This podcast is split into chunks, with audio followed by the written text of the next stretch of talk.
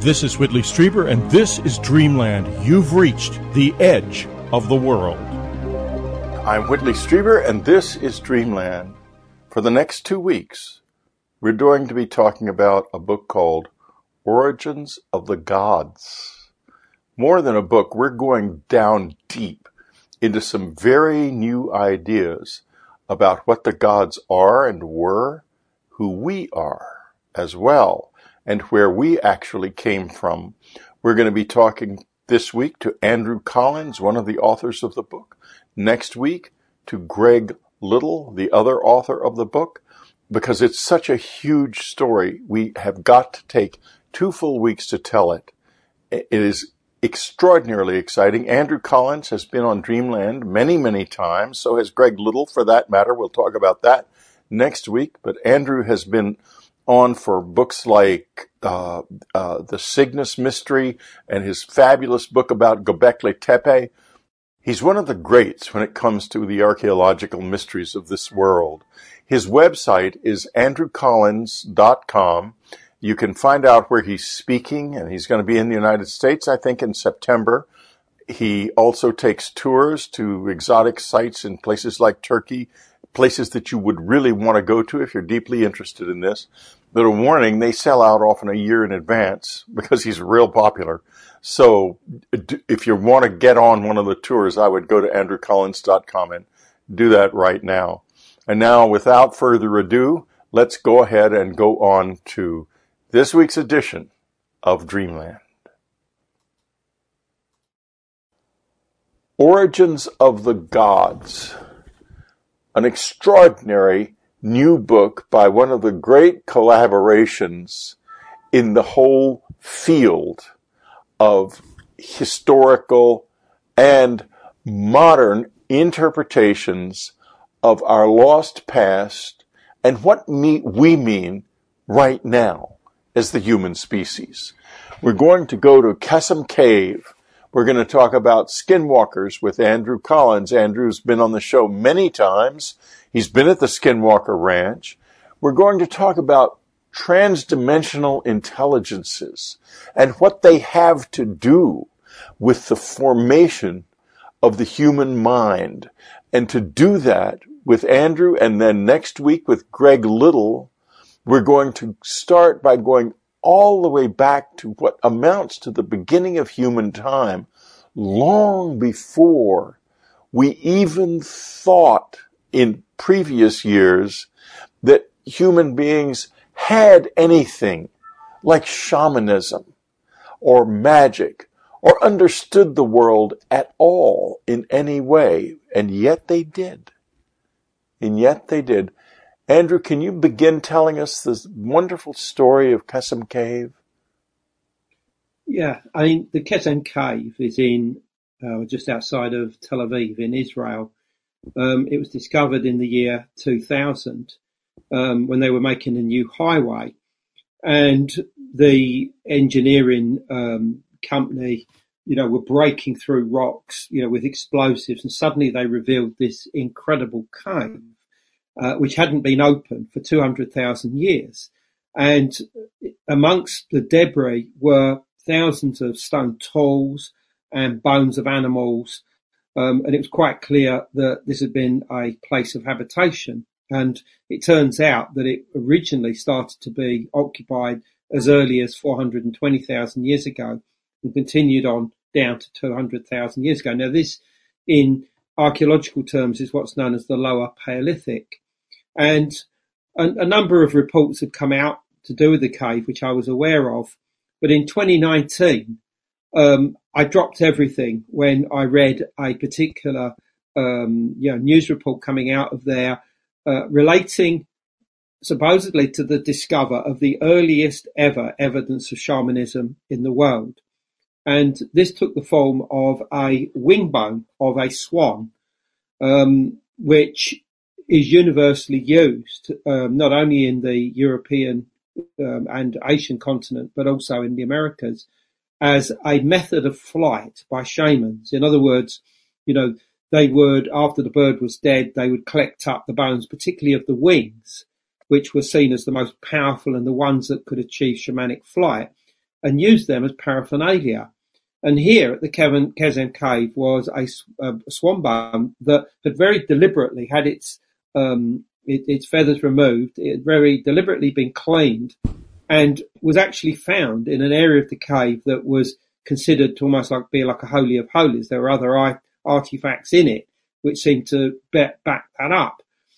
And the archaeologists uh, involved there, uh, particularly um, Ran Barkai uh, of the University of Tel Aviv, um, wrote a paper, and this was reported. And because obviously we were dealing with swans here, and as most of your uh, viewers will know, that you know I've written whole books on the cosmology surrounding the swan as yes. our primary symbol of shamanism um, and the cosmological um, point in the sky that enters into the afterlife or the sky world or whatever. You know, I just had to go. So I dropped everything and I went out to uh, Israel. And um, I spent a few days with the archaeologists um, looking at the cave, looking over all the artifacts, and going over, particularly with Ran Barkai, exactly what they believed had happened here as much as 400,000 years ago. And, you know, the, the shamanism was there. I mean, this goes back, you know, literally hundreds of thousands of years earlier than we assumed people had shamanism. But beyond that, the people in the Kesem cave were becoming the smartest people in, on the planet at this time. Now, what I mean by that is that they were making inventions that nobody else was doing. I mean, for instance, they had the first canned food in the sense that they would kill deer, chop wow. the leg and wrap it in a certain way that would allow them to keep the the the, the nutritious um, marrow inside the bone for several weeks, so they could just wrap it up in a particular manner, throw it in their backpacks or whatever they had, and then go off on their hunts and, and have them. They had the first um, free, freeze fried food um, in the sense that they would be able to um, you know cut meat and wrap it in um, ash in a certain way that could preserve it over, over, uh, over a particular period of time. They also had the first production line of stone tools known as blades. Um, now, previous to this time, a few blades had been found in Africa, but this was a complete production line. Plus, they had a school of rock, uh, as was described in the newspapers. What this was is that the cave, different parts of the cave, were used to train pupils um, in the methods of um, stone knapping and uh, you know different types of ones.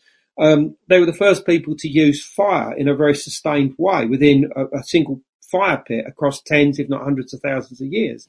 And there were many other things like this, which, although might not seem a lot to, to many people, you know, said that these people were pulling, a, you know, advance of their neighbours, not not just locally in the Levant, um, you know, in the eastern Mediterranean, but in other parts of the world in a dramatic fashion. So the fact that they were also inventing shamanism at the same time, where you enter into otherworldly realms to communicate with the otherworldly intelligences that you know then give you information that you can bring back into the material existence was just too much of a coincidence and so I felt that what was happening is that these people were connecting with some kind of higher intelligence or what they perceived of it. I mean, how they saw it is a, a matter of, of, you know, of interpretation, um, and discussion. But Ran Barkai believes that it would have, they would have seen these otherworldly uh, beings as not just the ancestors of their own tribes, but also probably of the spirits of the animals that had been killed on the on the hunt. So, in other words, it was a little bit like a, entering into a sort of jungle book like environment of you know Rudyard Kipling. You know that all the animals could talk, you know, right. talk to the humans, and this is the realm that they believe coexisted with us, but was in, normally invisible. And so that they were gaining information that was allowing them to, to pull ahead of any of their neighbours. But it wasn't as simple as this because if once you go to Kesem Cave, you'll see that on the horizon, a long way away, is a mountain, an incredibly important mountain in the early um, books of the Bible, particularly the book of Genesis. I, I, yeah, I'd like I'd like to get to that in a few minutes. Okay. Um, and, but right now, free Dreamlanders, I have good news and even more good news. And if you believe that, then watch these commercials very carefully. So what you're saying is that the cave, that what was happening in the cave is reflected. The, the, the, the, the significance of the mountain goes back not just a few thousand years to biblical times or to the, to the, uh, uh, to the nine to ten thousand years ago that we know that that world was was settled by people who have some kind of a modern vision of reality, but much, much farther, much farther, 300,000 years. And you're talking about not speculative archaeology. This has been dated using the best conventional techniques there are. So, yeah. uh, you know, I have to ask you, who were these people? Were they even people? Were they were they Neanderthals or Homo erectus? What were they? Well, it, what's the, what's interesting uh, here is that we are actually dealing with our own earliest ancestors, and I mean Homo sapiens, because the Kesem cave people, um, the, the the the teeth that they left behind inside the cave are essentially no different to those of modern humans, anatomical humans. Um, so they're our ancestors. They were not Denisovans. They were not Neanderthals. They were not Homo erectus. Homo erectus um, had by this time left the Levant. They were in other parts of the world. Um, and it does seem as if the Kesem cave people revered um, the former presence in the area of Homo erectus, but that they were our ancestors. And I think that this is really, really important that they were the ones that were in, that were inventing shamanism as much as 400,000 years ago. But as I said, on the horizon there is a mountain, a mountain called Mount Gerizim, and we don't know much about this because you know when you think of the Bible and you think of holy mountains, you think of Mount Zion in Jerusalem. But it's a fact that Jerusalem doesn't really make a an appearance in the Old Testament until much much later not until the time of uh, David and Solomon, of course. And of course, um, you know, they the, the, the, the, Hebrew Bible, which was obviously written by the, the, the Judaic peoples, um, favors Jerusalem and Mount Zion above any other mountain as being important to God. But Mount Gerizim was the original mountain of God. It was the original gateway to heaven, according to the early accounts.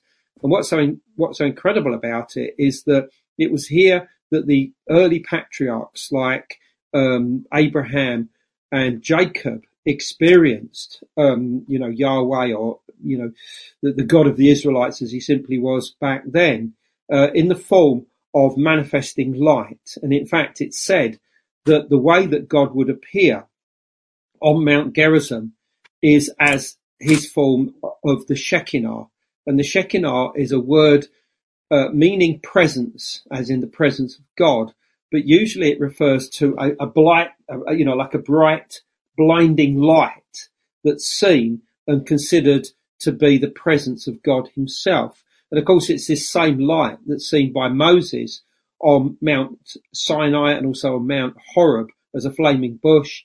Uh, but also it's the same term is used for the light that appears above the Ark of the Covenant.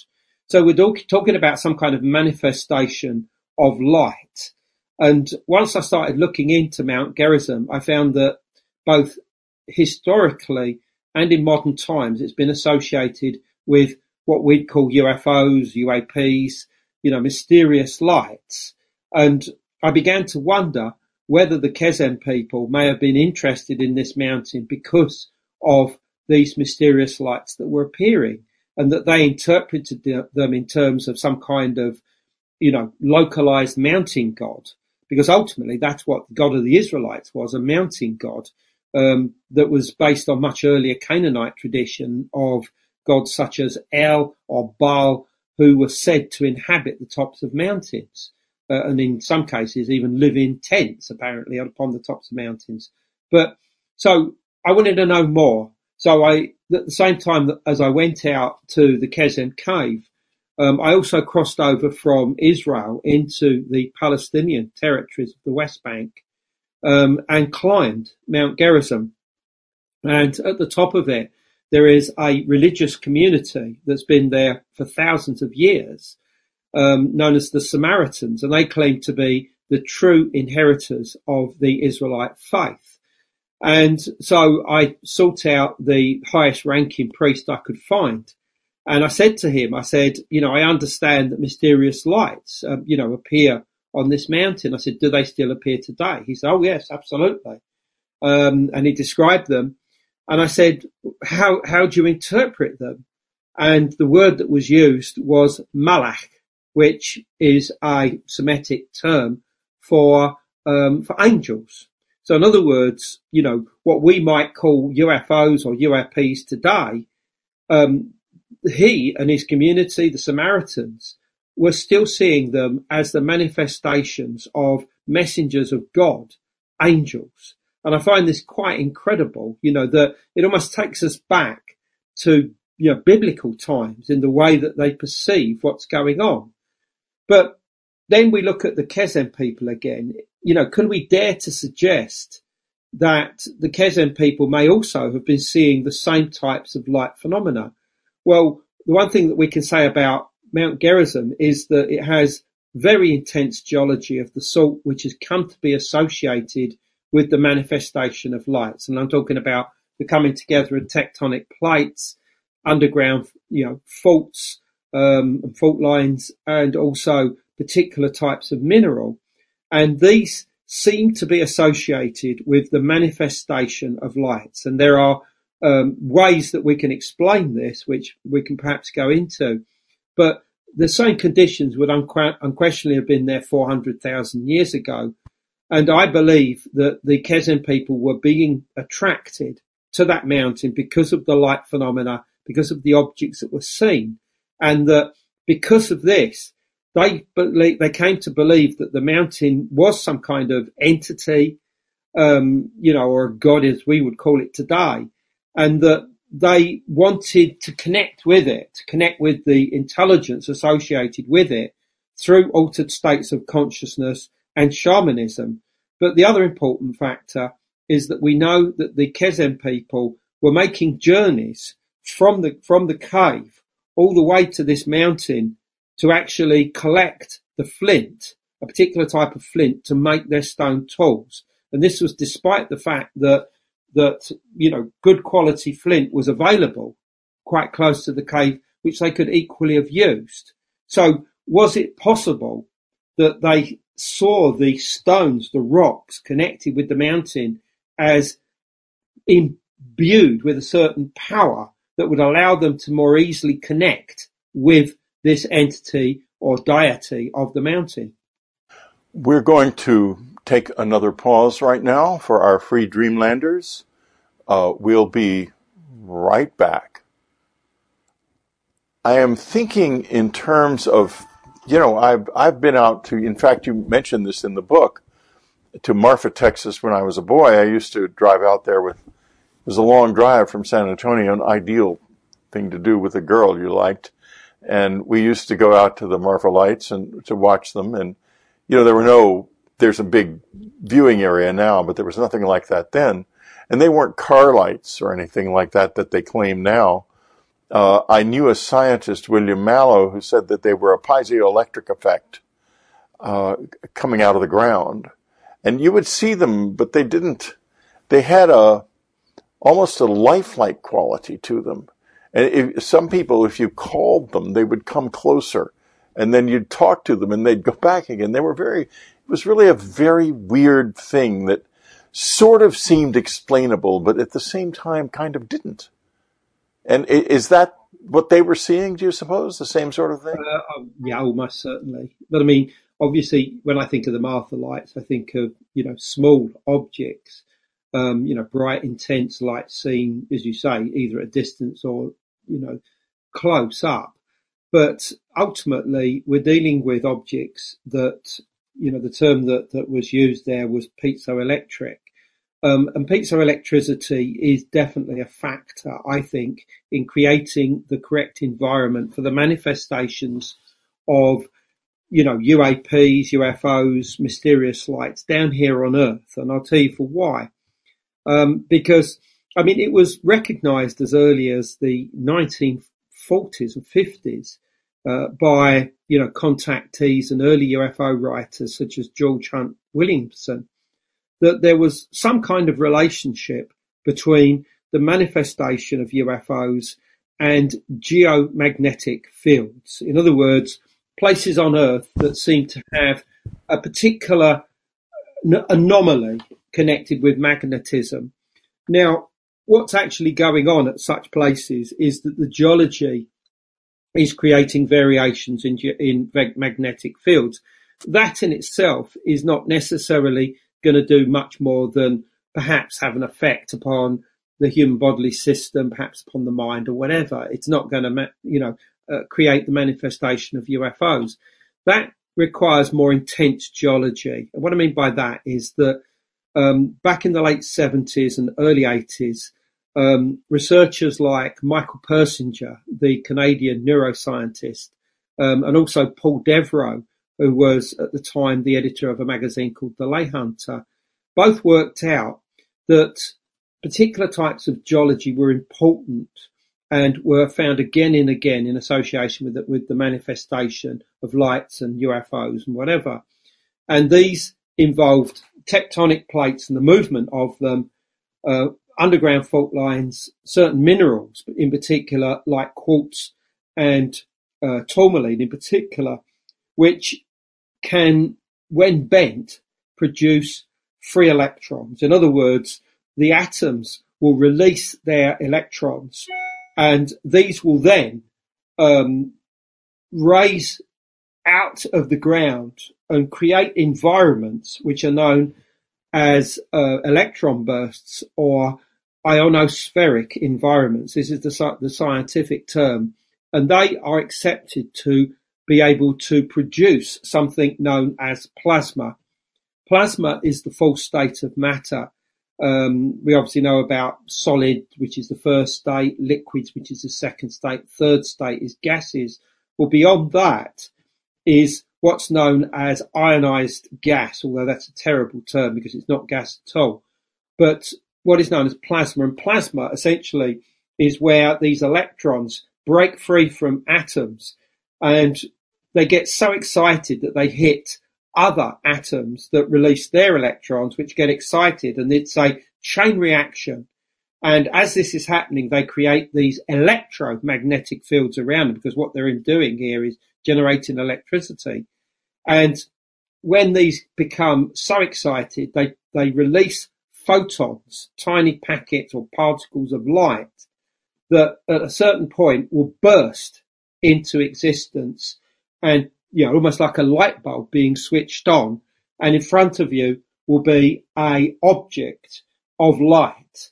Um, now, this is known as a plasmoid or a plasma construct, and I think that there is a very strong relationship between these plasmoids or plasma constructs and the manifestation of most UFOs. And I'm saying most here because most genuine UFO sightings do start with an object of light or a, a, cluster of lights or whatever. I mean, other things can happen thereafter. Maybe physical structured craft can occur, but you know, we're dealing initially with the presence of this light and this light is the byproduct of the presence of plasma. And plasma is incredibly important because not only does it show sentience, and this is something that's been recognized for a long time, but it connects therefore with what you said earlier about the Marfa lights, that they themselves would also seem to act in an intelligent manner. In other words, we are dealing with an intelligence that is able to use plasma as a conduit to manifest into our reality. It's a very interesting point because you you mentioned in the book uh, the Church of uh, uh, Saint Mary uh, of St. Mary in Zaytun in Egypt. yeah. and the manifestations that appeared above that church in the 1960s and 70s. I know or knew he's passed on someone who saw that. And he said it was a, it looked like a, a figure like shaped like a statue of the Virgin Mary with its arms opened. He saw that with his own eyes. And so what was going on there? Uh, was well, this, in other words, this, what I'm saying is this, this plasma, whatever yeah. this energy is, it seems to be capable of leaving areas yeah. like Marfa and the, the, the mountains, et cetera, and so forth, and showing up in other places from time to yeah. time. Yeah, absolutely. You know, I mean, uh, firstly, obviously, we, we're dealing with a phenomenon that's worldwide. It's not simply in one country or one location. And there are particular places which have, we've, we've described here where these manifestation of objects, I mean, they're not just lights, but they're objects, um, will occur on a regular basis. Now, that is probably connected with geology, but that's not the only way that they can manifest because obviously they can manifest up in the upper atmosphere within the ionosphere, for instance, which is an ionized environment ripe for the creation of plasmoids or plasma constructs which in many ways would explain why a large number of UFOs are seen to actually come down from space because they are being uh, created within the the ionosphere and are, are, becoming buoyant and sentient in their own right to the degree that they have this intelligent action. They can quite literally act in a manner which we perceive as that which which we want, whether we want to see it in terms of, you know, alien greys coming down or whether we want to see it in terms of the Virgin Mary putting in an appearance or the fairies of medieval folklore, um, you know, or Jesus Christ himself manifesting in front of us. You know, the important key here is not simply the phenomena, but the way it interacts with human consciousness. Because it would seem as if some kind of entangled connection uh, can be created very easily between us and that phenomena. You know, I mean, our whole bodily system is made up of electrons. I mean, perhaps 99.9% of everything that, that, that is, you know, the, the human body is just a load of electrons doing their own thing, you know, not just within the, the, the nervous system or the brain, but in every part of the body. And those same electrons, those exact same particles are making up these objects. And what is known as quantum entanglement, which is the way that um, subatomic particles, most obviously electrons or photons, can become twinned, interconnected, and that no matter how far away they get from each other thereafter, they will still retain an instantaneous connection between themselves is something which creates entangled systems of particles which right. have been known to exist and exert an influence on a microcosmic level for many years. Um, but it's only been recently, within the past, say, 10 years, that we've started to realize that entanglement works on a macrocosmic level as well. In other words, in the real world. So, you know, the this, idea. In the, in the, in the world where activity takes place. Yeah. It's yeah, all the real words, world. Yeah. So in now, other words, sorry. Well, um, it occurs to me that what you may also be talking about is a control mechanism because if this level of entanglement is out there, or in here, I should say, what is to prevent someone from exploiting it who knows, has known about it for thousands of years? And in other words, they may be able to, to control a lot of things about us using this type of entanglement is a form of communication. You, you mentioned Dr. Persinger, whose work I'm very familiar with, and I have a friend who uh, was uh, studied by him for years because this individual is a uh, is psychokinetic. Now, uh, uh, he, he could create states in a person using essentially electro, electromagnetic energy delivered through headsets that he designed uh, to put on their heads. What if someone using quantum entanglement could not just do this at a distance, but from anywhere in this universe? Well, th- this this is what you know Greg and I are saying in, in, in this book that you know we could well be dealing with intelligences that are non-terrestrial in the sense that you know they are from the outside, you know, outside of normal space time, that are able to manipulate plasma environments um, and perhaps even the environment in general um, to be able to affect human consciousness, particularly when we're in altered states of consciousness, particularly when we're in what might be described as trance states or dream states or indeed um, shamanic states, induced states, that they can communicate with us. But the, the initial connection with this phenomena probably comes by linking with objects like we're talking about associated with Mount Gerizim or Skinwalker Ranch or Marfa in Texas or indeed any similar location around the world. And let's just, before we go any further, I think it's important to point out to your viewers here that we're not saying that this explains every UFO or every alien sighting or every alien abduction. We're not at all. You know, I mean, as far back as 1963, Carl Sagan wrote a paper in which he concluded that the Earth had been visited, you know, countless times by extraterrestrials across the course of human history. Um, and the, the, the paper was essentially buried because afterwards he started working with NASA and they basically said, look, you know, uh, look, Carl, you're going to have to drop all this, you know, alien stuff and UFOs because, you know, it's going to give NASA a bad name. And he did. I mean, and I've heard this, you know, from somebody who was a very close friend of his. Um, and he had to drop the whole thing almost to the point of being negative towards the subject and focus his attention on other areas like writing his book Contact, which is an incredible book, incredible film, um, and obviously, you know, focusing on things like the Arecibo message and whatever. So if Carl Sagan says that aliens have been here many, many times, I have no problem with that concept. And I think there's a good chance that they're still visiting us today.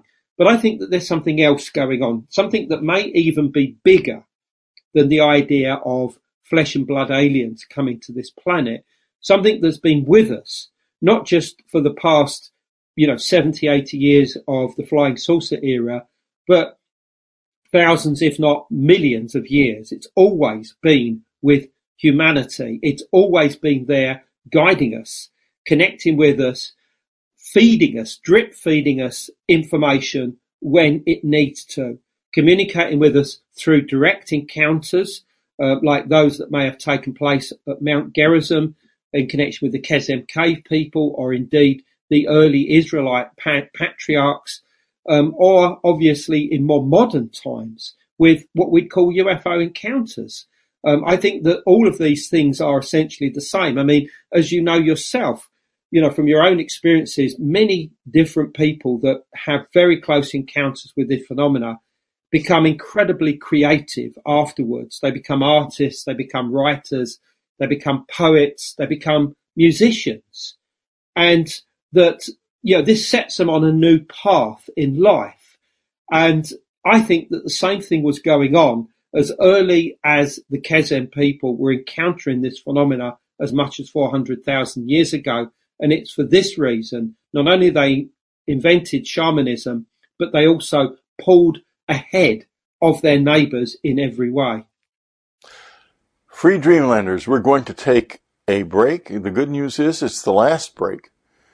The bad news is it's going to be extremely long. I'm kidding. It's, it's going to be just like the other breaks. We'll be right back.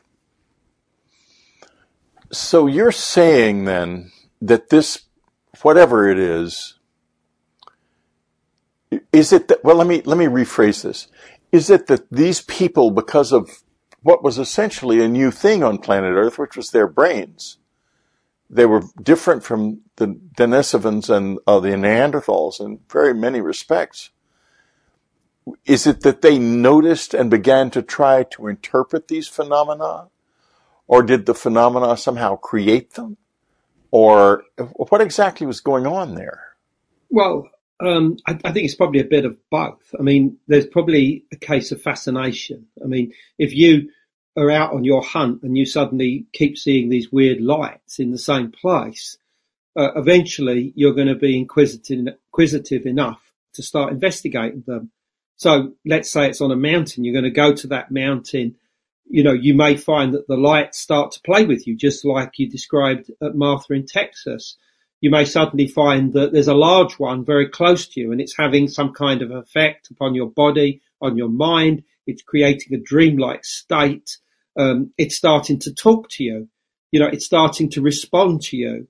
And, you know, quite clearly this would be seen as an incredibly profound experience that would be taken back, you know, to the community and you'd describe it. And obviously, probably some of your colleagues would say, oh, this is dangerous. The others would say, well, you know, what happens next? You know, go back and try again. And there would probably be a certain amount of fear involved. The chances are that they would probably have made offerings to it. You know, these could have been sacrifices of some description. But in return, they believed that they could get some kind of otherworldly knowledge that would advance them. And that this is how this, this symbiotic relationship with the phenomena began. But I think that it's something that may have started unconsciously even earlier than this, because, you know, what I describe in the book is going back two million years into Africa on the Great Rift Valley of places like Tanzania, uh, Kenya, Ethiopia, um, where you have the most intense geology in the world in the Great Rift. And yet here, not only around 1.75 million years ago, you get the invention of sustained fire, but also the people suddenly start changing the way that they make stone tools from just picking up pebbles and just smashing them and creating something sharp that they can use, that all of a sudden they start creating these most incredible, beautiful stone axes like this, which are known as the Acheulean hand axe. And these are the earliest form of hand axes created anywhere in the world. And many of them are multifaceted, almost looking like crystals or jewels. And the fact that the make it, the manufacturing of those corresponds with um, the first, you know, making of fire to me again is too coincidental. And I think this is what happened. I think that when they created those fires inside the caves, they put on all sorts of plants, you know, just simply to keep it burning.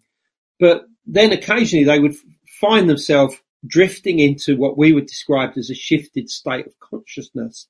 And eventually they would realize that it was particular types of plants that were doing this. And they would then purposely put those plants on a fire. And it was at this point that they would enter for the first time these otherworldly environments that they would see as coexisting with us, you know, on an invisible level, but that could be entered not just in altered states, but of course in dreams as well. And that when this happened, communication started occurring and they also started seeing beautiful shapes and colors and crystalline geometric forms and they started to translate these into the creation of these beautiful stone tools that I've just shown you. And I think this is exactly what occurred. And this was the beginning of the understanding that there coexisted with us this parallel realms that could be entered using altered states of consciousness and eventually that you could get people, which we now call shamans, to do this on your behalf. In other words, a particular community would have one or more individuals that would be able to enter into these deep states, communicate with these intelligences and bring that information back. And this was fully realized at places like the Kesem cave in what is today Israel. But of course, this is just the beginning after this, you do have the Denisovans, the the Neanderthals, and our own Homo sapien ancestors who are all, you know, getting on the bandwagon doing this and communicating with these other worldly intelligences and associating them with the manifestation of what we would today call UFOs at different locations, particularly things like holy mountains or certain places that where this phenomena would occur again and again. Not just lights, but also paranormal activity, the appearance of what are today known as cryptids, um, and also that the people would have transformative experiences. In other words, when they went into the area, they'd have visions. They, you know, they would have these states of mind that would change them profoundly. And, you know, there are many places like this around the world. I mean, places like Mount Shasta in California, um, Mount Taishan in, uh, um, in China, which I describe in the book, Mount Athos in Greece. Um, all of these places and many, many more are known for the manifestation of mysterious lights on a, on a, uh, a regular basis and have all influenced the religious um, beliefs and practices associated with those particular areas. Now, in the second and third half hour of the show, we're going to revisit uh, that mountain in China and also revisit some other very profound ideas. But right now, uh, where I would like to go is all the way back to the early days. And I want to relate this to shamanism as it is now and has been for at least the past 10,000 years and probably longer. You become a shaman by, by experiencing death in one way or another. Uh, I, I, my experience was that the close encounter experience, which completely overturned my world. It was initiatory. And afterwards, I did end up with strange powers. My wife uh, was one of many shamans that this that the medical community is creating by bringing people back from the dead after they've had uh, an experience of the afterlife. Uh, and she became a shaman because she was in effect initiated by the doctors who brought her back from the edge of death. Elizabeth Krohn, who's been on Dreamland many times, four or five, three or four times, uh, also uh, was a. Um, she was struck by lightning, like Dannion Brinkley, and came back completely changed. So this is all leads up to this question: uh, Do we have any evidence that the people of the cave 300,000 years ago or 200,000 years ago were being initiated? And if so, could that have something to do with the swan wing bones that are found? Yeah, I mean, obviously we don't know what was going on there exactly 400 years ago.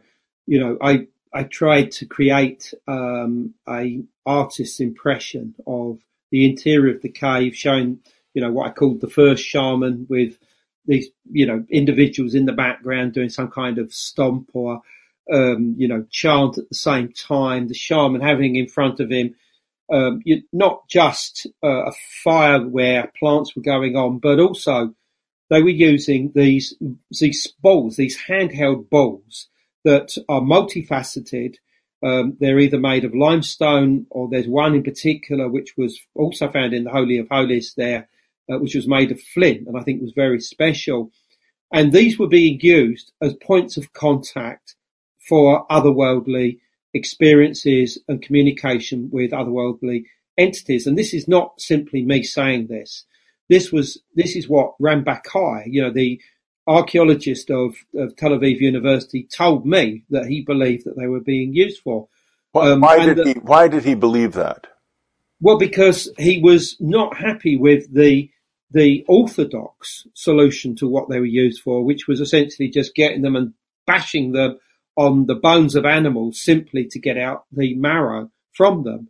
Um, yes, you know, some people may have just picked one up and used them occasionally for that purpose, but he felt very strongly that they were being used as points of contact for otherworldly experiences. And what's so interesting about them is that they're the same size as a crystal ball.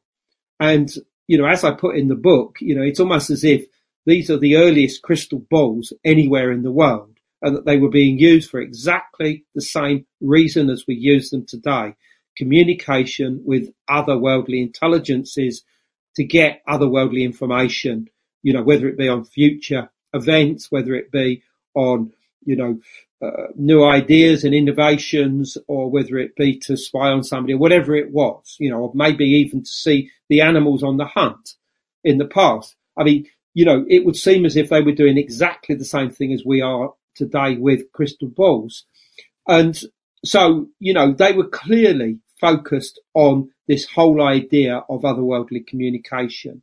And this is what the archaeologists do accept out there. I mean, they're very forward thinking. I mean, you will not get, for instance, most archaeologists in Britain or Germany or whatever thinking the same way. They just have not got that type of, of brain mentality to come up with these ideas. They shun away from the concept of, of ritualistic practices and shamanism. That's what I've certainly found in my experience. And I'm not trying to put anybody down here. I just want to point out that they have the a, there have, are incredibly forward thinking. They have a, a culture of that is very very Eurocentric and very uh, oriented toward the physical world. In other words, they, they don't want to see it in, in, in, archaeologists are not cultural anthropologists. Let's put it that way. And so they're not the right people to, to deal with that. And unfortunately, there's no, there's no such thing as a paleoanthropologist. There, uh, there may be, I don't know, but they certainly don't have a very loud voice if they are, if they do exist. And I've always thought that we probably do now at least have enough information to really eh, apply some genuine anthropology to these ancient cultures and uh, reconstruct them more. Like a cultural anthropologist looking at things like the uh, like the wing bones of the swans and the, that whole. Why don't you tell us a little bit about that? Because you know, folks let me explain the swan to you a little bit.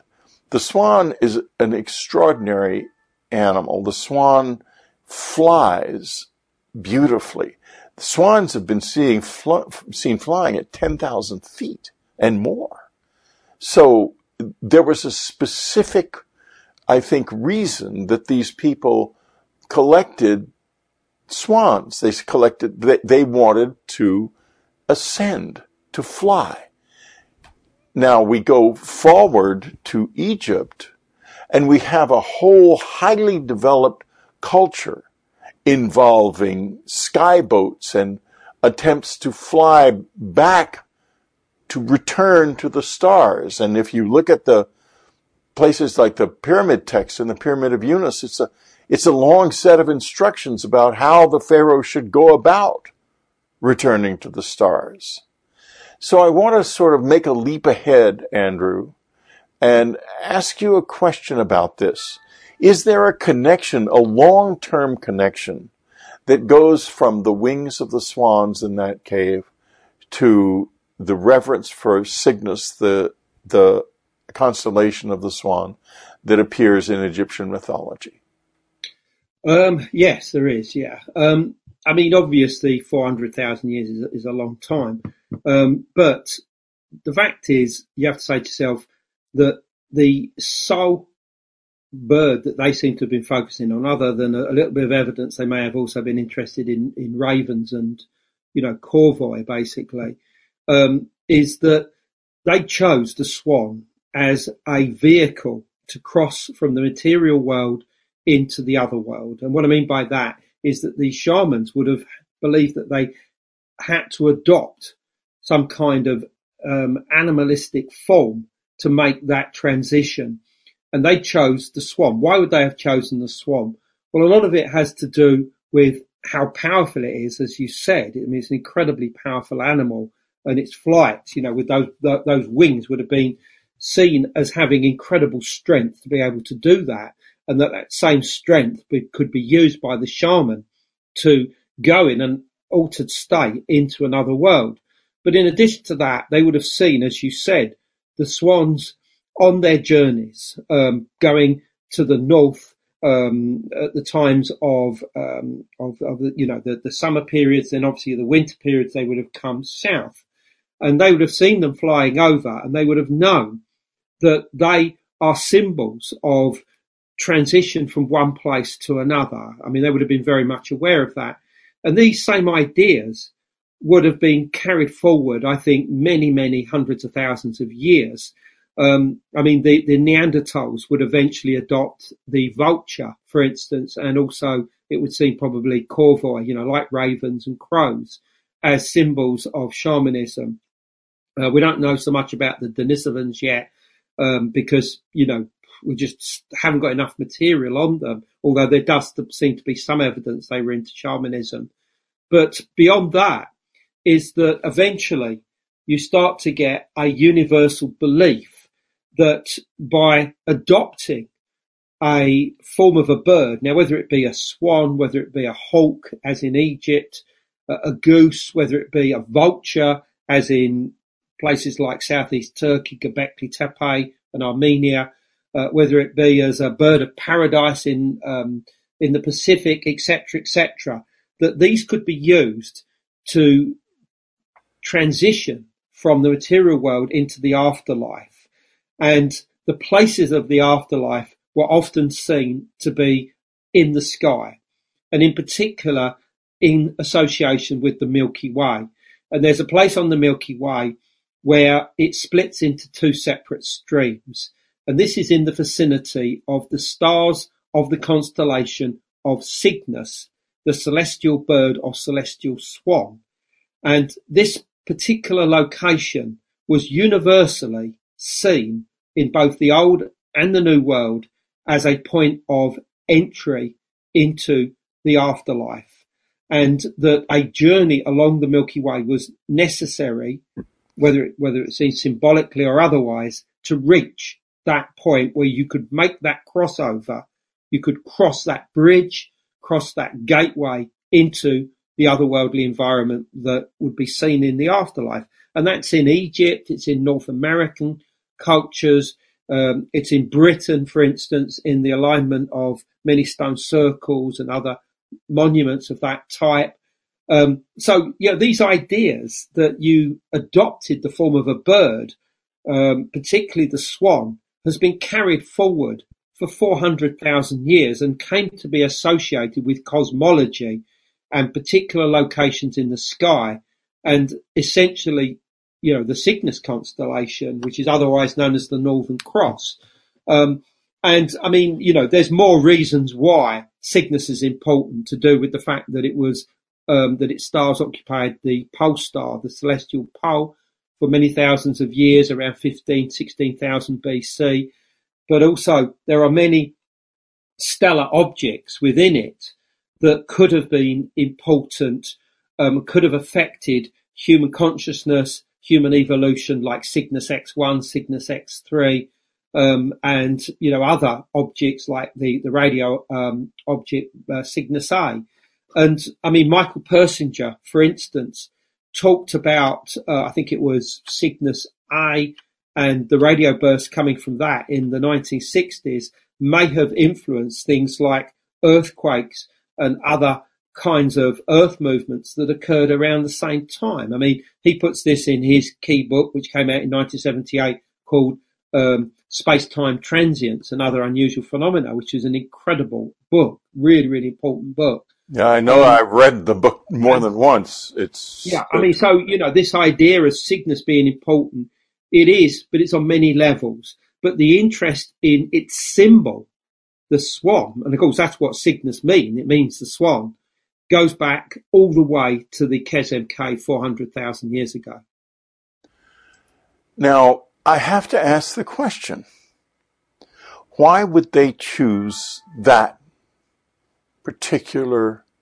I can understand the choice of the bird, although I can think of others like the eagle, uh, for example, uh, uh, or even the goose, which also flies very beautifully and dramatically, although it's not as beautiful a bird uh, and as uh, eerie in a way as the swan with its strange voice. and in Egypt, Egyptian mythology, there's very little mention of the swan. Uh, it's much more the crane, and which is, uh, of course, the it, it, it, figures prominently in many hieroglyphs as well. But did they? What is something from sig? Well, no. Let, let me let me let me rephrase this question. See if I can just get this perfect question out. Uh,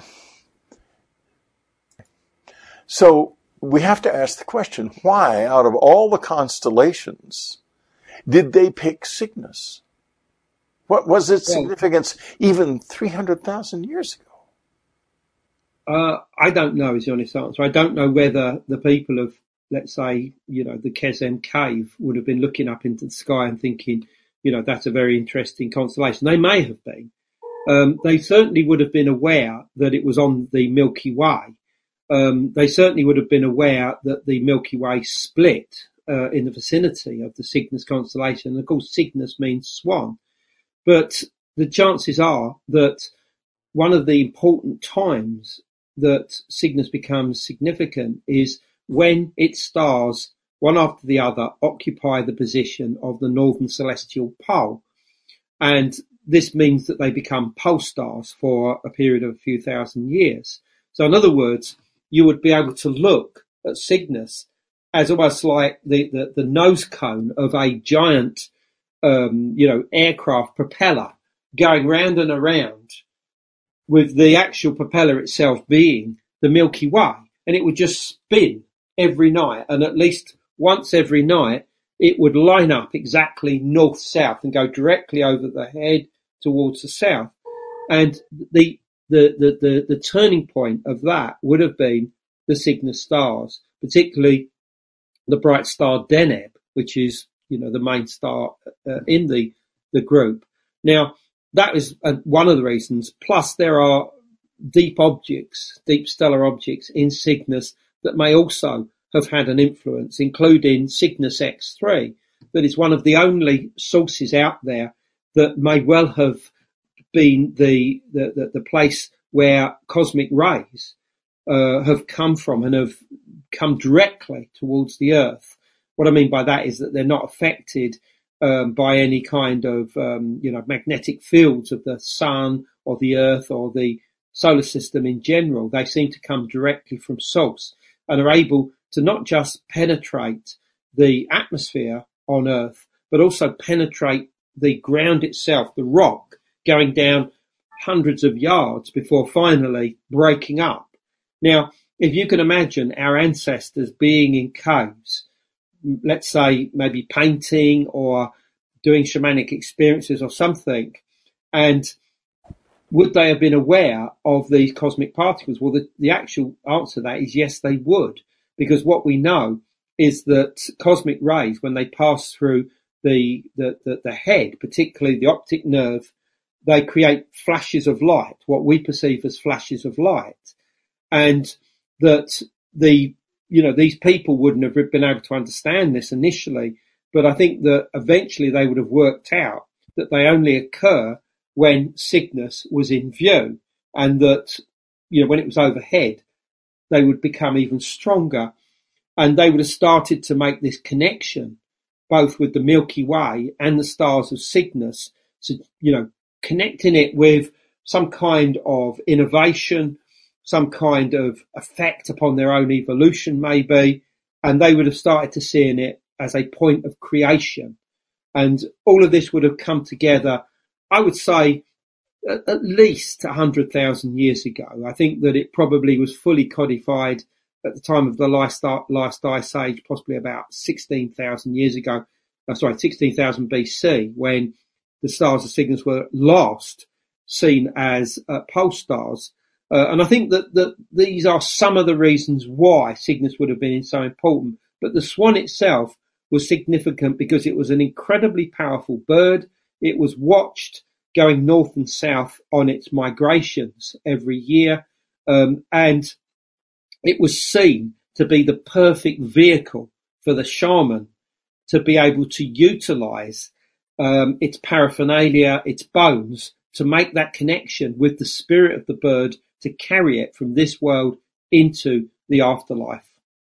Free Dreamlanders, as always, it's a pleasure to have you with us, and I'm so sorry to see you go, but uh, goodbye, and we will see you next week.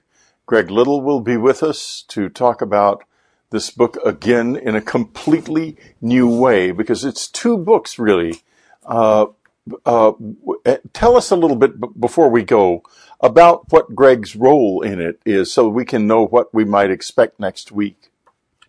Yeah, Greg's role is more focused on North American um, First Peoples and their beliefs in not just the idea of um, sky beings, you know, beings that were important uh, to their rituals, their beliefs, but what he shows is that communication with these entities, which, you know, John Keel, for instance, referred to as ultra terrestrials, was absolutely essential for their future destiny and that they would conduct rituals that would last days, if not weeks, to essentially make sure that their communication with these um, these intelligences continued. And we're not just talking about mysterious lights; we're talking about actual, you know, little people or beings that yes. would be encountered by them, and you know, conjured. Different accounts. Yeah, I have I have had the great privilege of being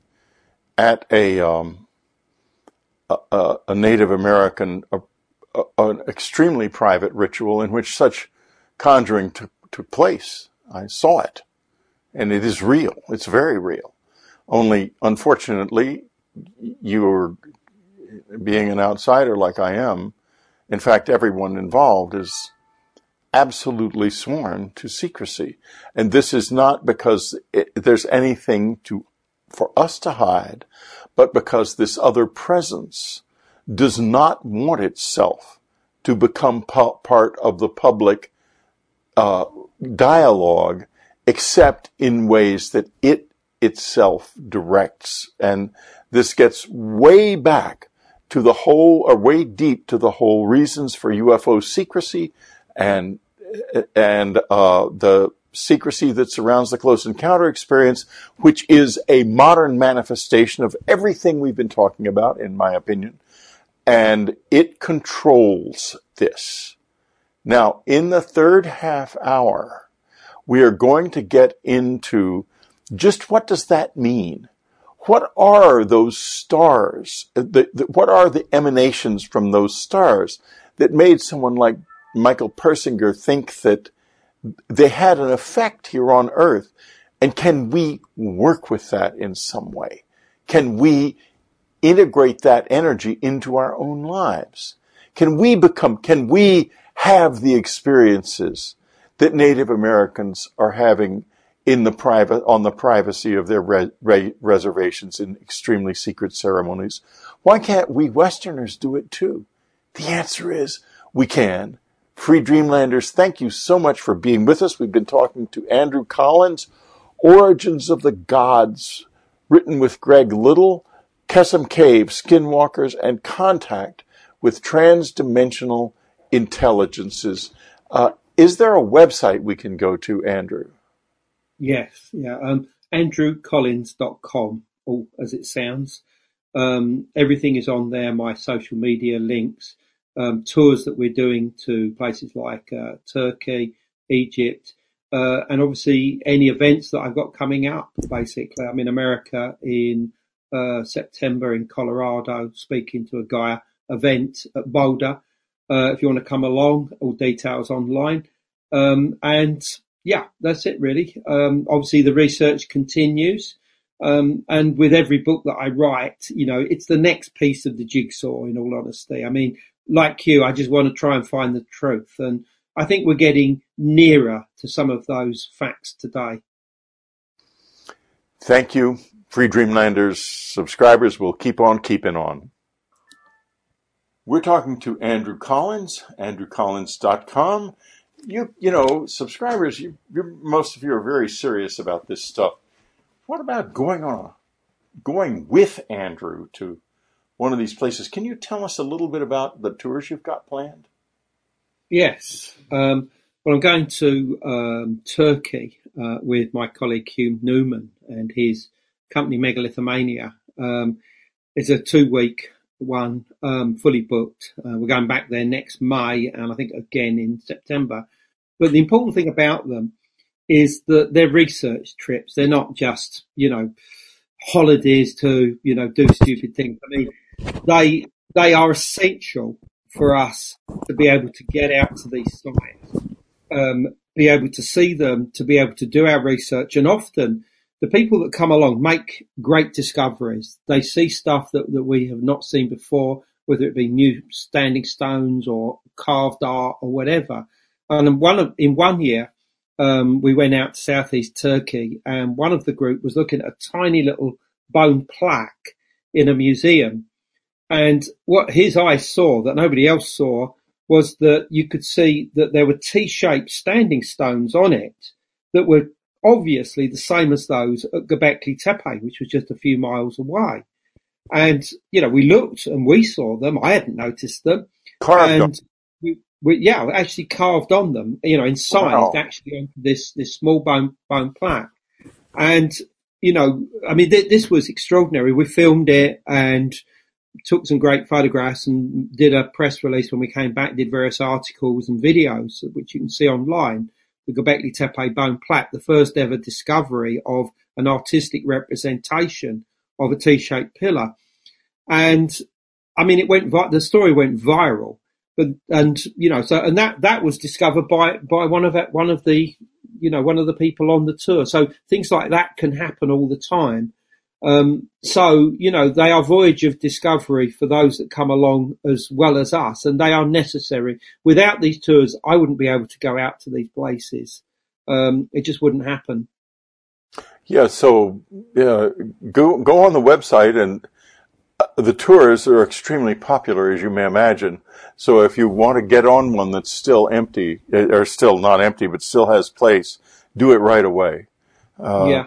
Yeah, because uh, th- this is a, an incredibly special experience. You won't have it really anywhere else with anyone else. Now, I want to get uh, back. We didn't discuss the Ark of the Covenant and the the two mountains, the mountain of curses and the mountain of blessings.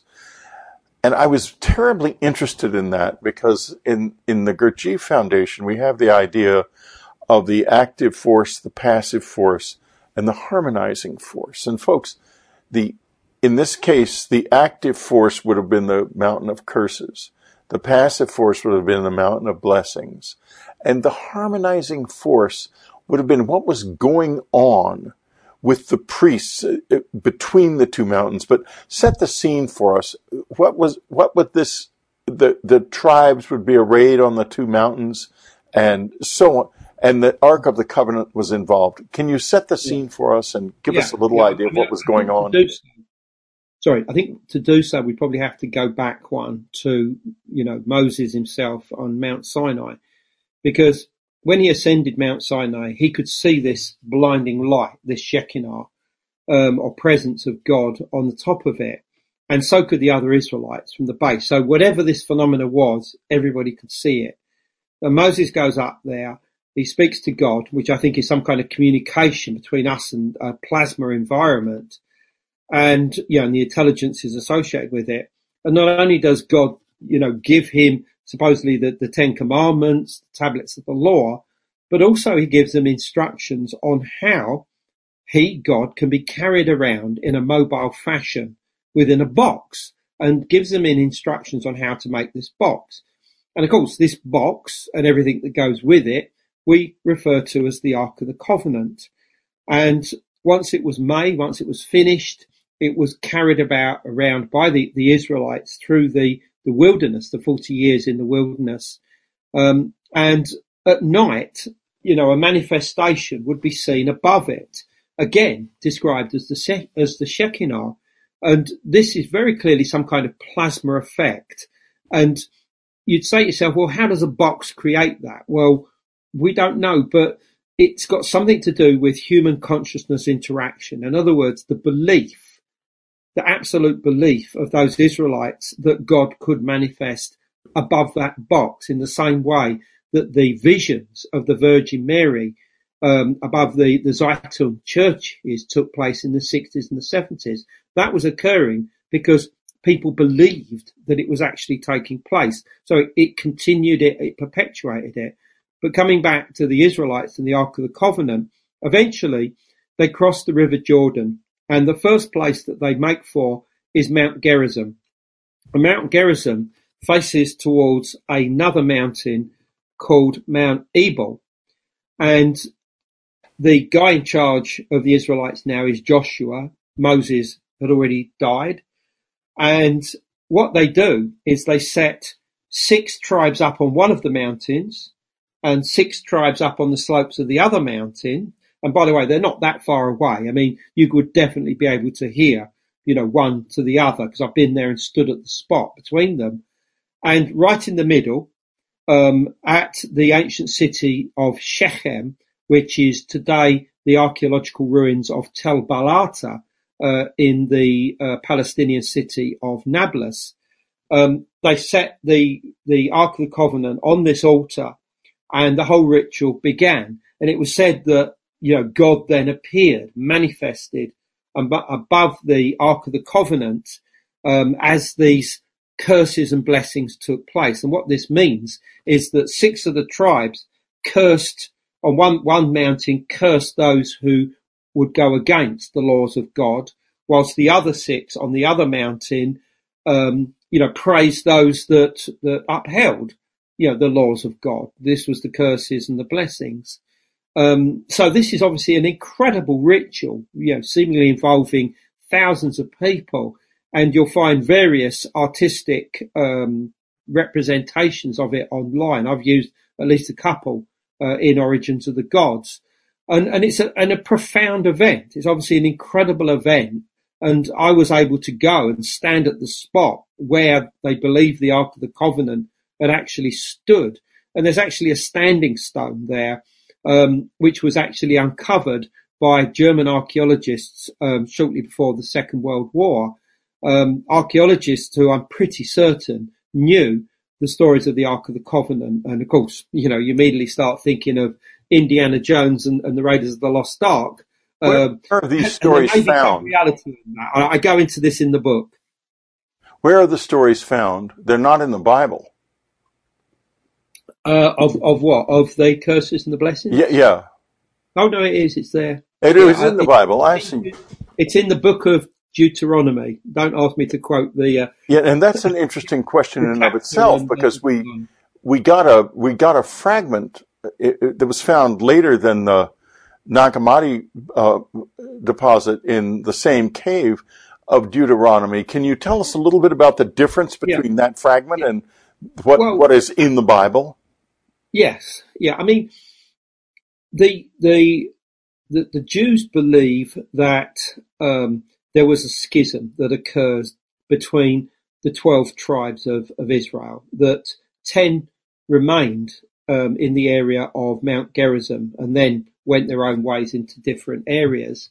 And the other two tribes, who were Judah and Benjamin, went off to create their own settlement at a place called Shiloh.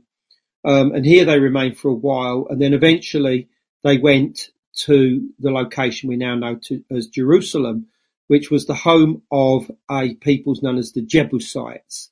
And what happened to the Jebusites, I don't know. But the the um, you know the tribe of Judah and Benjamin took over Jerusalem and established this as the new place of God, um, replacing Mount Gerizim. And that's basically their story. Obviously, they then built the, the Temple of Solomon to actually house the Ark of the Covenant. However, the Samaritans, who claim to be the true descendants of those 10 tribes that still remain on Mount Gerizim to this day. Um, not all of them. I mean, some of them have gone off into other parts of uh, of Israel, but you know the main community is still there on Mount Gerizim. They tell a different story. I mean, basically, what they say is that yes, there was a schism, and yes, there was a priest by the name of Eli who led the tribes of Judah and Benjamin off um, towards eventually Jerusalem. But what happened was that they say that the Ark of the Covenant remained with them and that the tribes of Judah and Benjamin then created their own Ark of the Covenant when they reached Shiloh. In other words, they, they, they, they had the same specifications and made their own ark. And that it was that ark that they carried around. So there are in fact two arks. and I find this incredible. And I go into oh. this in detail right at the end of the book. It's almost like a, a throwaway chapter because right, but it's not. It's an incredible chapter. Listen, yeah, I mean, what were these arks? I mean, I won't reveal on screen here what I finally say about where I believe the the ark is today, but what I will say is that I think that there is good evidence that there there was two arks. I mean, they both worked because they, they both were the, from the same specifications. But what, quite clearly, what did they do? What what would you have seen when the Ark of the Covenant was working? Well, as I said, in theory, if you've got a box that's made of uh, acacia wood that's covered with gold and has, you know, this mercy seat with these two cherubim facing each other, um, I mean, in theory, this is not going to do anything, is it? I mean, it doesn't matter what you put inside. Yes, it may have a very slight electromagnetic effect, but it's certainly not going to create huge bursts of plasma above it that could then speak to the Israelites as if it was God himself speaking from heaven. In theory, that's not going to happen. So something else must be involved here. And I think a lot of it has to do with the belief of the Israelites in what they had. In other words, that the ark could be a mobile way of carrying their God around, and that the full belief in that, and remember, it wasn't just the Ark of the Covenant, but you also had what was known as the, the tabernacle, which was like this incredible tent that was made of all different substances, you know, different types of, of materials that housed the ark whenever it came to rest. And I mean, in some stories, the ark wasn't even supposed to touch the ground because, you know, it would discharge it or something. And of course, there are many accounts of, of individuals, you know, touching it, coming too close to it and being zapped in some way in a manner which seems otherworldly. But it quite clearly was generating an incredible amount of electromagnetic energy. And this in itself was associated with plasma. Plasma is quite clearly what was being manifested yeah. above it. And I think that the reason why it worked is because of the belief that the that the Israelites had. And as I said, I would associate it with the appearance of the plasma, you know, um, Virgin Mary's on the top of that church of Zeitoun in Cairo back in the 60s. And so it's the same thing. It's exactly the same phenomenon. No one was involved in creating those plasmas. They, they just came there. Or was there someone doing it? Do we know? Um, well, I mean, look, we, we, obviously don't know how, let's say, the Zeitoun uh, sightings began, other than the fact that people started to see mysterious lights on the top of this. Now, from what I understand, they had earlier been seen. It. What they, you know, although it started to become popular in the, I think, the late 60s and during the 70s, I think that it had earlier been seen. But the, the thing is, is it, it's like the first people that connect with it, how do they interpret what's going on? If they look at it and say it is the Virgin Mary and connect with it and say to everybody around them, look, the Virgin Mary is up there, then you've immediately got this, this symbiotic connection, this, this, this observation effect that you are allowing that phenomena to then mold itself into what you believe it to be. And I think that this is something that often happens with UFOs in the modern day, that our minds mold them into exactly what we want them to see. We sculpt them into alien spaceships, flying saucers and whatever. And once again, I have to emphasize that I do believe that extraterrestrials have and probably still are visiting this planet.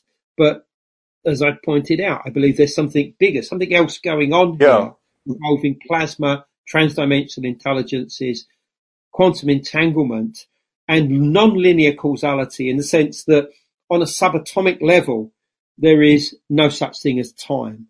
It just doesn't exist. and that, or if it does exist, it's something that's that can be accessed in the past, the present, and the future all at the same time. And the other important thing about plasma that we've not mentioned up to this point is that there are various theoretical physicists who believe that it also contains an extra dimension of space. So it has four dimensions of space and one of time. Um, and that, of course, is contra to our existence, where we have three dimensions of you know, space geometry and one of time.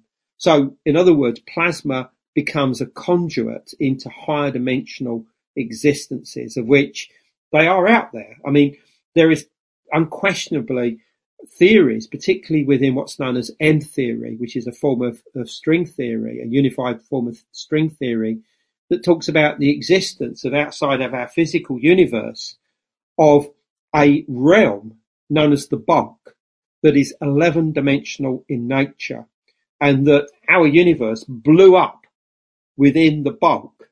So it Uh, right. is a part of but it has its own laws of physics and that our physical existence may be just one of many different universes or what they call branes or brane worlds existing and that, that right. some of these branes can either touch each other or possibly even overlap with each other on occasions. And I think that this overlapping process is very, very important because I think that when that does happen, that plasma can more easily transfer matter from one of these brane worlds into another. In other words, like our own. This plasma you're saying is conscious energy, essentially. Yeah. And I, I wonder whether it can we say that it we came about and because we noticed it, it responded to us. In other words, we just evolved kind of at random, or did it create us? Well, plasma is plasma. Plasma is not intelligent in its own right, but it acts as if it's intelligent and sentient. So where is that coming from? Well, David Bohm, who was a theoretical physicist, uh, American born, spent most of his time in the UK, um, did a lot of work with plasma physics in the 60s, wrote books about it. And what he came to believe is that plasma was like a medium, a conduit, into which what he referred to as a proto-intelligence could inhabit coming up from a deeper level of existence. Now he called that deeper level the, excuse me, the implicate order uh, his colleague Basil Hiley referred to it as the pre-space, which I think is probably a, a much better term. And this pre-space is a medium existing outside of normal space-time, probably associated with this realm that I just spoke about called the bulk, and that this pre-space could even be 11 dimensional in nature, and that the doorways, the gateways, the points of access from the pre-space into our physical existence is via the creation of plasma. Plasma becomes that conduit into which this intelligence manifests. And I'll give you an example here. Um, if you've got a, a, glove, for instance, a glove can be made of, of leather, it can make, be made of wool or material. And on its own, that's all it is. If, if it's just on, on the table in front of you, that's all it ever will be. It will never get up and walk around. But if you put your hand inside a glove and go like this, then that glove is animated. Right. I get but It's not the glove that's animated, it's what's come into the glove right. that has animated it. And it's the same with plasma. Plasma is that glove. So in other words, the intelligences come from a deeper level of existence. I think it's a multidimensional environment, which is why we call them transdimensional beings or n-dimensional beings, the n standing for number because we don't know exactly how many dimensions that we're dealing with. We shorten the term to n beings and we think that these n beings, you know, are essentially something that's been with us and influencing human humanity since the beginning. Well, I would like to shift now. I want to go in a few minutes back to those energies uh, in the Cygnus from the stars in the Cygnus constellation. but before we go there, I want to talk about the Skinwalker Ranch because you've been there and you've had you have a very very remarkable photograph from the Skinwalker Ranch in the book. Uh, can you tell us a little bit about what happened there? Yeah. Well, I mean, I was invited out there. Um, I won't go into all the reasons why, but I was able to spend a good couple of days there. Um, not just getting to know the obvious characters that you see in the television show, but also speaking to various people that worked on the branch and had no real interest in UFOs, in all honesty. And what I found was that many people there had had their own UFO experiences. And I mean, objects, you know, balls of light, you know, traveling quite low or suddenly manifesting directly overhead. Um, many, many different accounts of electrical equipment, you know, malfunctioning, etc., etc. But what I found is that the main focus of attention was what's known as the northern northern mesa. This is the mesa that of sandstone that runs right along the northern edge of the ranch, and every most of the activity seemed to be focused around that. Well, if I was right that a certain type of geology is involved, we should be able to find it here. So I looked, and sure enough, there is a fault line that seems to run, and may well run the entire length of that mesa.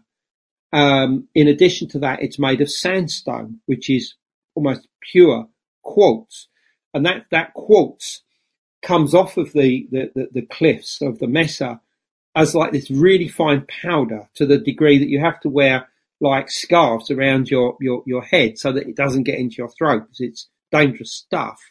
Um, and, and it also therefore creates this, this fine powdered sand everywhere. Well, sand is a method of producing electricity.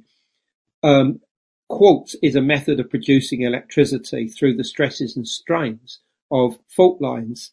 Um, and what this does, as I've mentioned before, creates electrons, creates uh, ionospheric environments that produces plasmas, and the objects is what we've been describing and talking about. But talking to the guys there, what I realized is that A, the phenomena is real at Skinwalker Ranch, but also that they don't see it as a whole load of individual things that are going on. For them, there is one single entity involved with the whole thing. They call it the host, which I find very interesting because the same term is used by a colleague of mine, Paul Sinclair, um, in Yorkshire at a place called Bempton, which is being considered to be the British Skinwalker Ranch and the British Bermuda Triangle. The same term is used for this almost omnipotent, omnipresent entity that can see what you're doing, play with you, almost as if you're, you know, ants in an ant's nest and can give you experiences when it wants to. It can appear when it wants to, and it's not a performing monkey. You can't just, you know, do a skywatch and assume that, that you will see it. It will appear when it wants to. And this is something that I find is present all around the world at such sites is you're dealing with an entity, I like to call it an egregore. An egregore means an entity which has taken on its own life, not just its own life, but a personality based upon human consciousness interaction. So in other words, it reflects the archetypes that we throw into it. And at Skinwalker Ranch, they talk in terms of skinwalkers. So what exactly is a skinwalker? Well, a skinwalker is the form that a Navajo witch, and I use that term lightly, I mean, the better term would be shaman, takes when in an altered state of consciousness, in a trance state, to journey from one place to another. And most commonly, the form that they take, the animistic form, is a wolf. And in fact, the word for wolf and the word for witch in Navajo is essentially identical. I can't remember what it is now, it's in the book. But um, so, you know, that's what they think is appearing there. Now, when I say they, who is they? And they are the Ute. That's the other tribe of the area around Skinwalker Ranch. And during the, the, the, the 19th century, the Ute and the Navajo had terrible wars between them. Um, and the Ute conquered the Navajo, and they actually um, sold some of them off on, in, in, as slaves. And they also took over the area of Skinwalker Ranch and, that part of the Uintah Valley, which had previous up to that time, from what we can understand, had been some kind of like sacred no man's land. In other words, you were allowed to go in there, you know, build your monuments, do your your, your, your rock art, uh, communicate with, uh, you know, your deities or intelligences, and then come back out of it. But the Ute took over the area and they started to see or experience these strange things, which they interpreted as skinwalkers. And I think that in some ways there's an element of guilt here because they obviously believe that they'd been put under a curse by, you know, their Navajo neighbors. Now, whether this was right or wrong, I, I, have no idea. Maybe they did put them under a curse, but the, the results of the paranormal phenomena and anything else that they were seeing was the result of the presence of these skinwalkers. In other words, Navajo witches or shamans in their supernatural form. So that's the background, and this is certainly something that was going on at Skinwalker Ranch for at least, uh, let's say, 150 years. I mean, arguably, you know, th- there are accounts of UFOs and weird lights being seen there for at least two or three hundred years, uh, if you look back in the, the, the annals of history.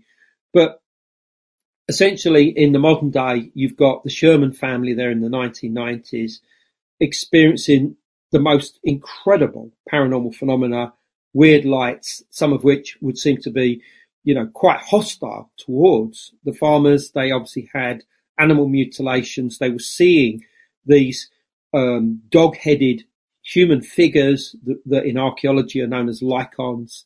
Um, and they were seeing oversized wolves, almost like dire wolves, which are which died died out at the end of the the last ice age.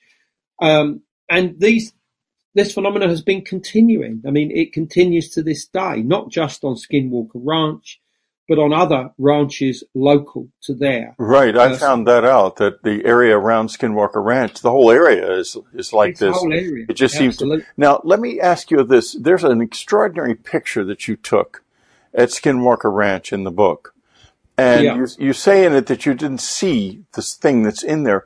Did you did you make any inquiries about it uh, as to yeah. what it might be? Tell us about that.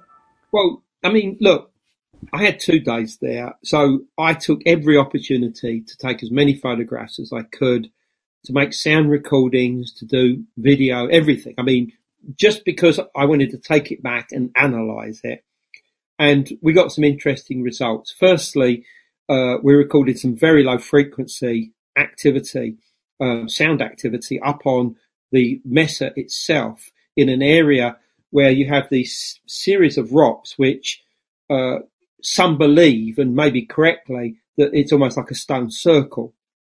And you know that that was very strange itself, but has been reported before by the guys that are there. But the other thing was that I was just coming away from supposedly one of the most haunted locations, somewhere called Homestead 2. And I was in a field next to it and I, I panned back to it and took a photograph, a couple of photographs. And in one of the pictures, what appears to be hovering directly over it is this strange bird. Now, when you look at it, it it's definitely got depth, it's got colour, it's sharp, it, it, you know, the colours are blue, yellow, white and black and it has it seems to have something hanging from its its breast area, which almost looks like a, a stalk of wheat. Um, and you look at it and you think, what the hell is that? I mean, I didn't see anything at the time. Um, I asked the guys, um, you know, at the command HQ to actually look at the footage, and they couldn't see anything uh, there. And obviously, I've shown it to people, um, and people have said, "Well, could it be a bird?" Uh, so I contacted the Utah, um, you know, bird specialists, you know, and, put it on their their uh, Facebook page. Nobody was able to identify it. Somebody said, "Well, could it be a drone?" There was no drones up at that time, um, and it's not an insect because it's so sharp and it's it's clearly got depth of distance.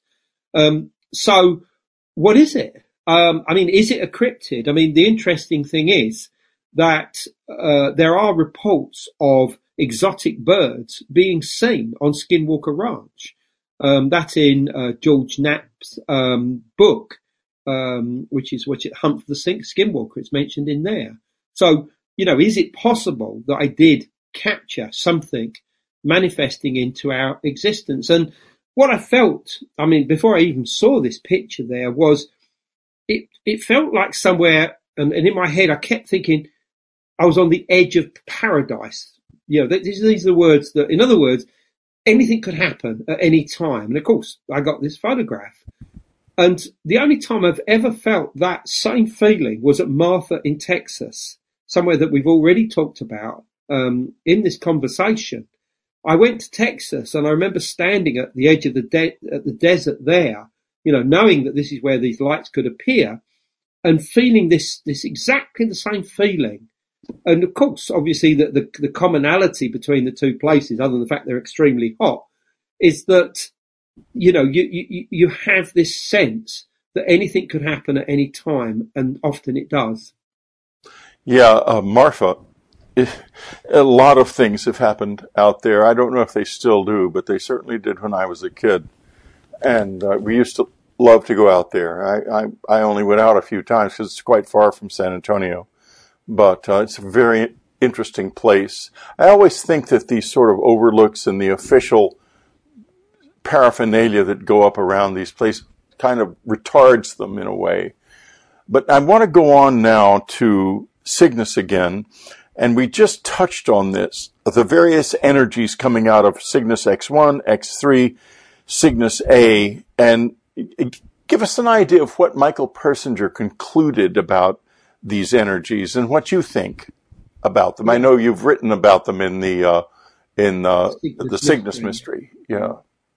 Well, there's no question that Cygnus X3, for instance, is an incredibly powerful source out there. It's either a neutron star, a black hole, um, and it sends out energies on various different frequencies, X-rays, radio waves, gamma rays, and even higher energy um, particles that are interpreted as, as, cosmic rays.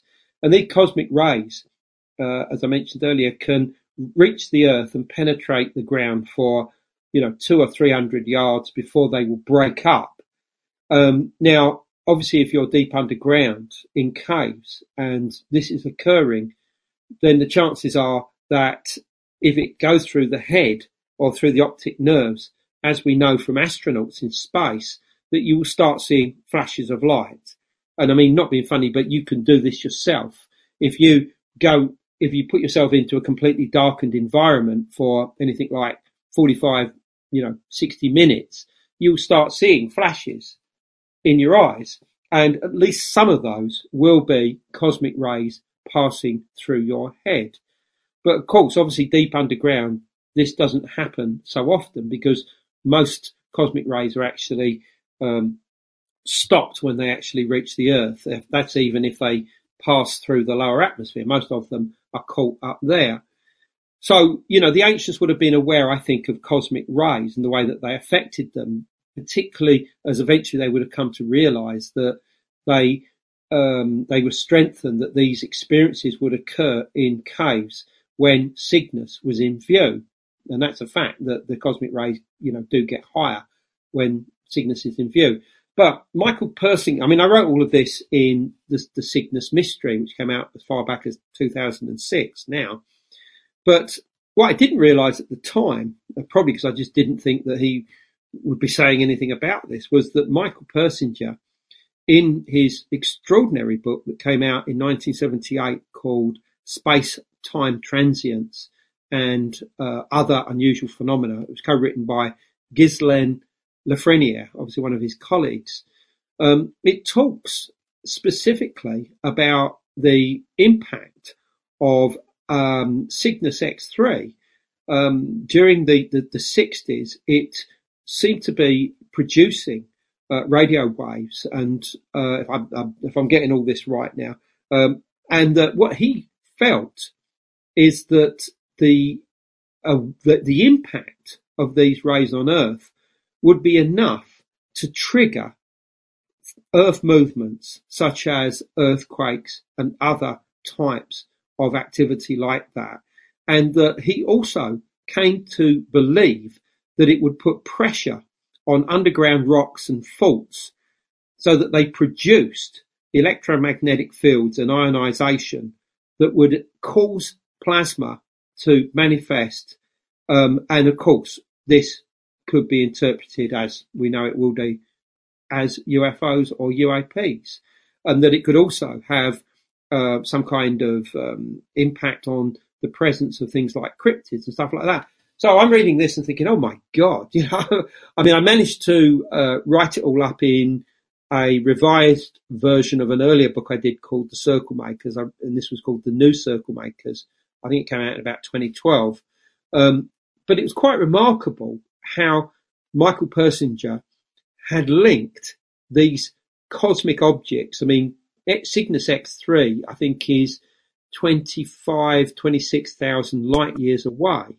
That that, and when it bursts into life, could have an impact upon, um, you know, the, the, the geophysical exertions of the Earth and how this could produce mysterious phenomena. I thought this was a, a very remarkable theory and one which I consider needs more merit and, and more attention, I think. You know, he had access to a lot of inside information, uh, UFO related inside information. And I have to wonder if that isn't something that came from that, that direction. Um, but we, you know, we have reached the pretty much the end of our time together, but we're in no hurry. Um, do you think that there is some kind of an energy coming from there? And in other words, maybe these people sensed it somehow or knew it because when they came into, they had just come into the Homo sapiens was quite new back then. Is that correct? Or um, no? Uh, yeah, I mean, Cygnus X3 is generally considered to start to have started its, you know, its time. In other words, it went supernova and created itself perhaps 100,000 years ago. Um, so of course that would be long after the Kesem cave uh, yes. been cut up. But that's just an estimate. And the thing is, is that that's just assuming that Cygnus X3 is the only object out there that could be having an impact upon Earth. And clearly there must be others. Um, although there are only, there's only one other object out there that is able to send cosmic rays down here that penetrate the ground in the same way. And that's an object called Hercules X1, which is very close uh, to Cygnus X3 as far as the, the, the, the arc of the sky is concerned. Um, but of course, there are other things in Cygnus as well. You mentioned them, Cygnus X1, right. um, which is another black hole. In fact, obviously, this is somewhere that um, Stephen Hawking had a particular interest in. He had a bet with one of his colleagues about whether it was or not going to prove to be a black hole. I think he lost his bet quite obviously. Um, and Cygnus A, um, Cygnus A is a incredibly powerful radio source. And these are just objects in Cygnus. I mean, obviously there are many other similar deep space objects that could also be having an impact down here. But I think that the greater question, if I may say, is what's the intelligences involved here? I mean, yes, we must be talking about extraterrestrials, but you know, th- this is still a nebulous subject. Let's accept that extraterrestrials are visiting the Earth. Let's put that to one side and then also say, well, are we dealing with transdimensional intelligences? In other words, energies that are so powerful, so ancient that they've been here all along and they don't need a material form. The only time they take a material form is essentially to please us because, you know, we have to connect with them in some archetypal form, which is exactly what Carl Jung said in his book called Flying Saucers back in 1959, that this phenomena was real, but that it utilizes archetypes that are of importance only to us. You know, whether it be the Blessed Virgin Mary, a, a spaceman, or as I say, Jesus yeah. Christ or the fairy folk. Well, and he, in Memories, Dreams, Reflections, he theor- theorized that the UFO was a new form of archetype. He was very excited Absolutely. about it, and it's too bad he didn't live to yeah. write about it more. Listen, I hate to say it because this is so fascinating. We've come to the end of our time together, a little more than that, in fact. And there is so much more in Origins of the Gods, folks. Next week, we'll be delving into an entirely different aspect of it with Greg Little, uh, because this is a huge, extraordinary book. oh, excuse me, I've got the hiccups of all things. I'm excited about the book. Anyway, you've got to read it. It got to just get off your duff and get get get this thing because this is really really special. Um, Andrew's website is andrewcollins.com. And you can go out with Andrew on some of these extraordinary adventures if you hurry because they sell out long in advance. Andrew Collins, thank you so much for being with us on Dreamland. It's my pleasure, Whitley. You've been listening to Dreamland. Be sure to tune in again next week. Dreamland